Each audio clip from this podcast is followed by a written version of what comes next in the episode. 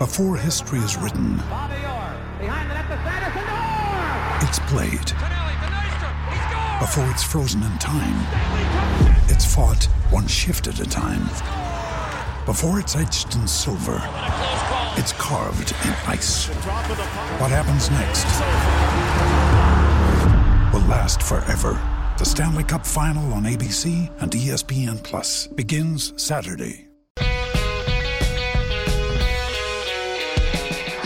Manchester City are still alive here.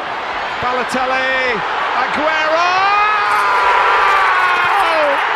Apriamo la nuova puntata di In The Box con l'urlo Agüero quando l'attaccante argentino segnò il gol al QPR dello storico titolo vinto sul filo di lana dal Manchester City di Mancini nel 2012. Vi parla come sempre Paolo Avanti, apriamo con Agüero perché cercheremo di approfondire il futuro dell'attacco della squadra di Guardiola dopo l'annuncio dell'addio del giocatore ma parleremo anche del mercato del Liverpool a caccia di difensori e a proposito di difensori vi sveliamo chi sono stati i migliori del ruolo nella storia della Premier League. E infine il Wigan si salva, nuovo acquirente, fallimento evitato.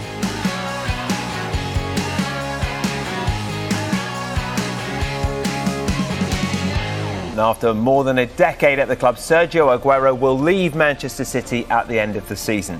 Since joining from Atletico Madrid in 2011, he has become City's greatest ever goalscorer and established himself as one of the greatest ever Premier League strikers. Avete sentito l'annuncio ufficiale dato da Sky UK? Sergio Aguero a fine stagione lascerà il Manchester City. Ne parliamo con i miei abituali compagni di viaggio, Stefano Cantalupi. Ciao Stefano. Ciao, ben ritrovati. E da Londra Pierluigi Giganti. Ciao Pierluigi. Ciao a tutti. Agüero lascia dunque un vuoto gigantesco, diamo un po' di numeri, in 10 anni ha segnato 257 gol in 383 partite, ha vinto 4 campionati, 5 coppe di Lega, una FA Cup, 3 Community Shield, tutti si chiedono dove andrà, ma soprattutto in chiave eh, calcio inglese, visto che si tratta nostro, di un podcast sul calcio inglese, molti si chiedono con chi lo sostituirà Guardiola. Intanto sentiamo il parere del nostro collega GB Olivero. Siamo con GB Olivero, collega della Gazzetta dello Sport, che ringraziamo per aver accettato l'invito di In The Box. Ciao GB, parliamo un po' di Agüero. Intanto che vuoto lascia il Manchester City? Ma un vuoto mm, strutturale, se vogliamo, lo lascia perché comunque è un giocatore mm, diverso da tutti gli altri a disposizione di Guardiola.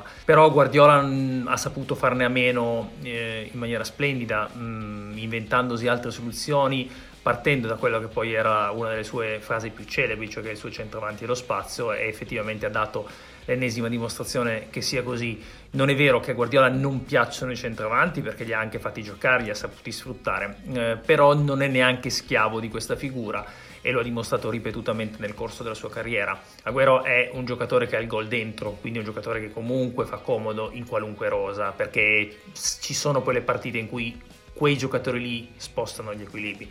Però è chiaro che era arrivato alla fine di una storia e ci sta che lui e il City abbiano deciso di voltare pagina. E allora ne approfitto per chiederti una parentesi un po' poco inglese, ma come lo vedresti alla Juve? Guarda, la Juve eh, sicuramente quest'anno sarebbe servito. Eh, intanto perché c'è un, un vuoto in quel, in quel, reparto, c'è soltanto Morata che però interpreta il ruolo di centravanti in modo diverso e non c'è un'altra, punta, un'altra prima punta di riserva, quindi comunque Agüero sarebbe servito subito. L'anno prossimo oh, potrebbe essere un'opzione di sicuro investire così tanti soldi mm, per, una, eh, per un giocatore che magari non sarebbe sempre titolare è, sempre un rischio. Bisogna anche vedere eh, quello che ne sarà di Ronaldo e di Dybala. Cioè, mi sembra che in questo momento l'attacco della Juve abbia così tante incertezze mm, che è difficile ragionare sull'inserimento di un altro giocatore, soprattutto con quelle caratteristiche di Aguero, proprio perché una cosa è che giochi con Ronaldo, una cosa è che Ronaldo non ci sia più e che quindi vada a sposarsi con qualche attaccante diverso, di sicuro i gol che c'ha dentro li porterebbe anche a Torino. Ecco, torniamo a Manchester, guardiamo un attimo quale sarà il futuro senza Agüero tante le ipotesi, Guardiola potrebbe continuare con questa squadra spuntata, visto il grande talento che ha a disposizione, si parla invece anche dell'arrivo di un certo Holland. Ti chiedo se tu fossi Guardiola cosa faresti? Lo prenderesti? Andresti avanti così? Prenderesti qualche altro profilo? Credo che sarebbe molto stimolante per Guardiola allenare un giocatore con queste enormi potenzialità, così giovane e così atipico, perché poi è un centravanti, un centravanti mh, veloce, potente eh, che nei primi passi fa veramente la differenza, eh, quindi non sarebbe un, uh, un numero 9 eh, statico, diciamo se vogliamo classico come interpretazione del ruolo, ma un attaccante che eh, potrebbe evolversi ulteriormente, cioè le potenzialità di Holland sono sconfinate. Credo che Guardiola, per la facilità che ha nell'insegnare calcio, amplierebbe il bagaglio tecnico di questo giovane attaccante e non credo che per quella che è un pochino anche il modo, il modo di giocare di Holland, che um, vada a fare da tappo, se vogliamo definirlo così, um, per tutti gli altri giocatori che invece arrivano senza palla uh, nel, nel, cuore dell'area di rigore. Quindi non è detto che sia um, subito, immediatamente un acquisto che, eh, che, dire, che, non ha bisogno di allenamenti o di prove, perché eh, effettivamente per poi calarsi nel gioco di Guardiola bisogna allenarsi un pochino, però sarebbe, sarebbe stimolante per entrambi e difficilmente i risultati non sarebbero positivi. Perfetto, grazie GB. Stefano se ne va dunque un grande ma forse non insostituibile, lo sta dimostrando proprio in questa stagione Guardiola che di fatto sta giocando senza il centravanti. Come vedi tutta la situazione e il futuro dell'attacco del City? Lo vedo che credo sia forse l'unica squadra che può permettersi di giocare veramente senza il vero 9 perché le altre imitazioni, insomma i tentativi di imitazione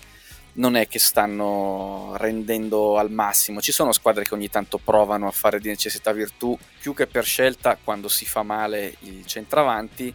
Una partita magari ti va bene, ma non ce l'hanno proprio nella loro filosofia, nel loro DNA, quello di occupare lo spazio, diciamo, cioè di sostituire il numero 9 con eh, lo spazio da attaccare per gli altri giocatori. Il City lo ha, ha, dimostrato di saperlo fare molto bene, è una stagione in cui Gundogan segna più di tantissimi attaccanti di, di grandi squadre che giocano in Inghilterra, facile ironie su Werner del Chelsea, ma insomma sono in tanti quelli che non stanno segnando quanto Gundogan che fa tutt'altro mestiere. Come vedo tutta questa storia la vedo che se ne va un po' in silenzio, grandissimo, perché Agüero al di là del fatto che è nella top 5 dei marcatori della Premier League di tutti i tempi, è uno che ha deciso un campionato e come l'ha deciso. Ha deciso vari campionati, diciamo, ma uno in particolare, quello della volata di Mancini contro lo United. È un giocatore che forse è in parabola, anzi senza forse, è in parabola discendente per tanti problemi fisici, ma è ancora nel contesto giusto, secondo me, in grado di brillare e di dare un grosso valore aggiunto. Si tratta di vedere cosa vorrà fare il City sul mercato, sapendo, come proprio dicevi tu, passandomi la palla,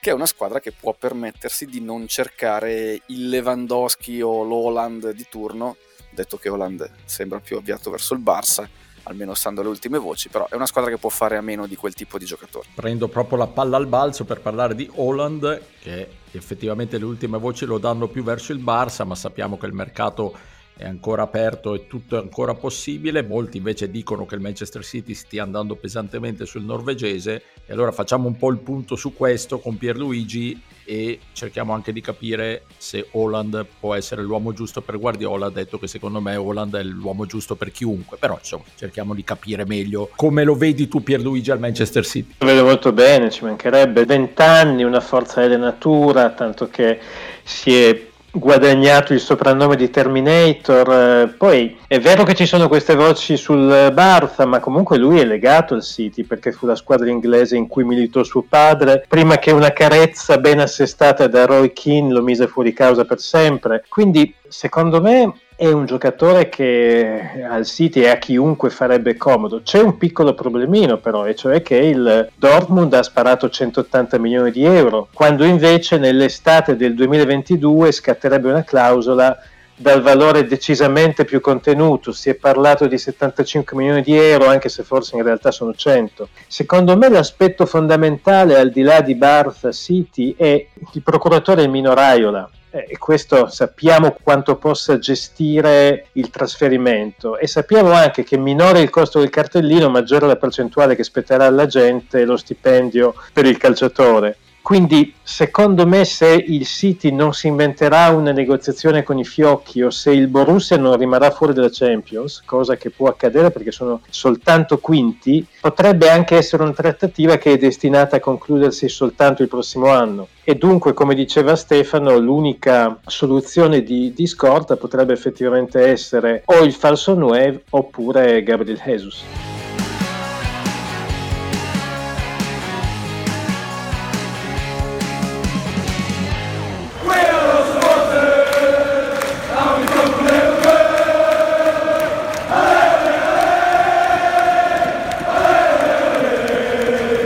Konate e Koulibaly. Il Liverpool va a caccia dei partner migliori per Van Dijk per arrivare con un reparto difensivo più forte con più soluzioni. L'attuale stagione, come sapete, è stata contrassegnata da mille infortuni, soprattutto in difesa, e ha anche denunciato per una panchina piuttosto corta e quindi sarebbero partite delle offerte anche piuttosto consistenti per i centrali di Lipsia e Napoli. Pierluigi, facciamo un po' il punto su questi movimenti di mercato del Liverpool. Sì, allora io francamente non credo tantissimo alla voce Koulibaly, non tanto per le qualità del giocatore quanto per il fatto che all'inizio del prossimo campionato lui avrà 30 anni e inoltre fare affari con De Laurenti si sa non è mai banale, infatti tra la valutazione del Liverpool e quella del presidente del Napoli ballano già 20 milioni. Io credo che la pista con te sia di gran lunga più plausibile perché intanto il, il centrale franco-senegalese ha 21 anni, ha un fisico invidiabile, 194 cm, 95 kg, è fortissimo nel gioco aereo, è rapido nonostante la stazza, è, vero che deve migliorare nel controllo e nei passaggi lunghi, ma eh, io penso che andando a scuola da Van Dyke i perfezionamenti potrebbero essere veloci. Ci sono poi altri nomi che si sono fatti tipo Soyuncu, White e Pau Torres del Villarreal, ma credo che con a te sia una pista importante e secondo me quella a cui il Liverpool la priorità in difesa. Questo per la difesa, adesso allarghiamo il discorso un po' a tutta la squadra Stefano, questa è stata una stagione complicata anche per gli infortuni, per tante cose, lo sappiamo, però come dicevo prima qualche mossa di mercato forse non è stata azzeccata, la rosa non è così ampia e non ci sono così tante alternative anche perché Klopp tende a far giocare sempre gli stessi, a centro centrocampo Vainaldum sarebbe in partenza. Insomma, se tu fossi Klopp, chi andresti a comprare? Bella domanda perché sarei tentato di vedere se era proprio così sbagliata questa campagna acquisti di quest'anno. Cioè, se in una stagione un po' più normale, ritrovando a parte il pubblico che fa soprattutto per il Liverpool tantissima differenza, si spera insomma che si, si vada verso una soluzione piano piano quello che sono stati i problemi della pandemia di coronavirus e si torni ad avere la gente. Però al di là del pubblico, ritrovare tutti i giocatori in buone condizioni, un Van Dijk che rientra dal lungo infortunio che ha avuto, lo stesso Tiago Alcantara che poi è stato il, un po' il fulcro di, di, tante polemiche che ci sono state, tante, tante, discussioni più che tante polemiche sulla sua adattabilità o meno al calcio inglese, è stata una stagione talmente particolare per i Reds che se fossi allenatore de, del Liverpool la prima curiosità che avrei è quella di vedere se con tutti a posto, tutti sani o almeno un 90% della rosa in buone condizioni me la posso giocare con gli altri. Una cosa che a prescindere da tutti questi discorsi tra virgolette filosofici di, di, di, di, come giocare a centrocampo, di intensità, di, capire se anche dopo un po' di anni un allenatore intenso come Klopp diciamo, esaurisce la spinta propulsiva che ha invece nei suoi primi anni. Dicevo, una cosa che invece farei di sicuro è andare a prendere, scusate non sono modernissimo in questa cosa, un bel attaccantone un, da buttare dentro negli ultimi 15-20 minuti quando le partite non riesci a sbloccarle, modello Andy Carroll, se posso fare un nome che è già passato da lì e che vabbè, non credo ci ritornerà, perché tante volte in Inghilterra soprattutto le partite le recuperi in questo modo qui. E se vedo quanti punti ha perso il Liverpool quest'anno contro squadre medio-piccole in casa perché proprio non riusciva a sfondare visto che non aveva quel ritmo per sfondarle forse un'altra soluzione tattica vecchia maniera può far comodo. Sei terribilmente demodé ma io sono d'accordo. Del resto non a caso abbiamo dato a questo podcast il nome In The Box che è la cosa che fanno le squadre inglesi a fine partita, buttano la palla in aria sperando di trovare il Carroll di turno.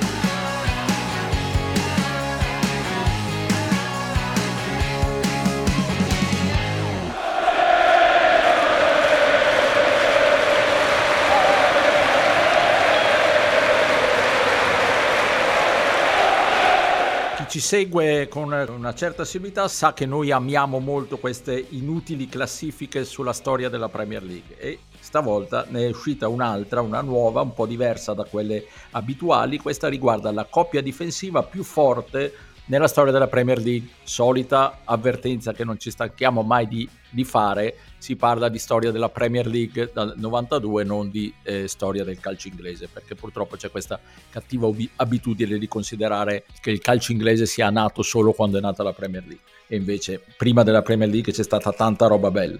Arriviamo a questa classifica, Stefano. I più votati, vo- eh, quelli che hanno vinto la classifica come coppia difensiva centrale migliore di tutti i tempi, Rio Ferdinand e Vidic. Sei d'accordo? Allora, li metto secondi, ti do il mio podio, ecco. guarda, così non vado neanche troppo lungo. Li metto secondi, prima metto la coppia che mi piaceva di più di tutte, Terry Carvalho, quella del Chelsea, diciamo, degli anni belli. Poi metto Sol Campbell e Colo Touré al terzo posto, mentre invece i due dello United li metto in mezzo. Pierluigi, adesso tocca a te. Eh, guarda, manco ci fossimo messi d'accordo, ma mi hai tolto le parole di bocca perché ehm, almeno sulla top, cioè Riccardo Carvaglio e John Terry, sono assolutamente allineato, nel senso che hanno incassato nell'anno in cui vinsero il campionato nel 2004-2005. La difesa del Chelsea con loro in campo incassò 15 gol in 25 partite e addirittura una storiella simpatica l'anno dopo, all'inizio del campionato dopo, un uh, tabloid inglese aveva offerto 10.000 sterline al primo giocatore in grado di mh, bucare la difesa dei Blues. Ci misero 10 ore le squadre che affrontarono il Chelsea a riuscire a, segna- a segnare, mi sembra alla decima partita ci riuscì Luke Moore dell'Aston Villa che si portò a casa il bel gruzzoletto. L'altra cosa che mh, volevo segnalare e che mi ha lasciato molto stupito è che se consideriamo il numero medio di gol concessi a stagione in, in, Premier, addirittura il duo che ha la media migliore è quello dei centrali del Liverpool, Carragher e Agger, cosa che io non avrei mai e poi mai detto, invece a livello puramente numerico loro sono i migliori, peraltro Carragher non è proprio un centrale puro, come sappiamo, si è riconvertito in quel ruolo, ma insomma io non avrei puntato una mezza sterlina su di loro, eppure sono al top. Io su Carragher avrei puntato tutto il mio conto in banca, ma lo sapete. Chiudiamo questa puntata con una buona notizia che riguarda il Wigan, la squadra che vinse a sorpresa la FA Cup nel 2013 ma che poi finì in League One in amministrazione controllata con mille problemi eh, finanziari, adesso è finita nelle mani di una società del Bahrain che dovrebbe garantirle perlomeno la salvezza ma potenzialmente anche un bel rilancio. Pierluigi, la vediamo bene quindi questa nuova strada per il Wigan. Ma sì, speriamo che per una volta il rugby non la faccia da padrone in quella zona e che invece torni a vincere il calcio perché è una piazza che ci ha regalato delle belle sorprese una decina di anni fa e quindi assolutamente speriamo che sia la, la volta buona.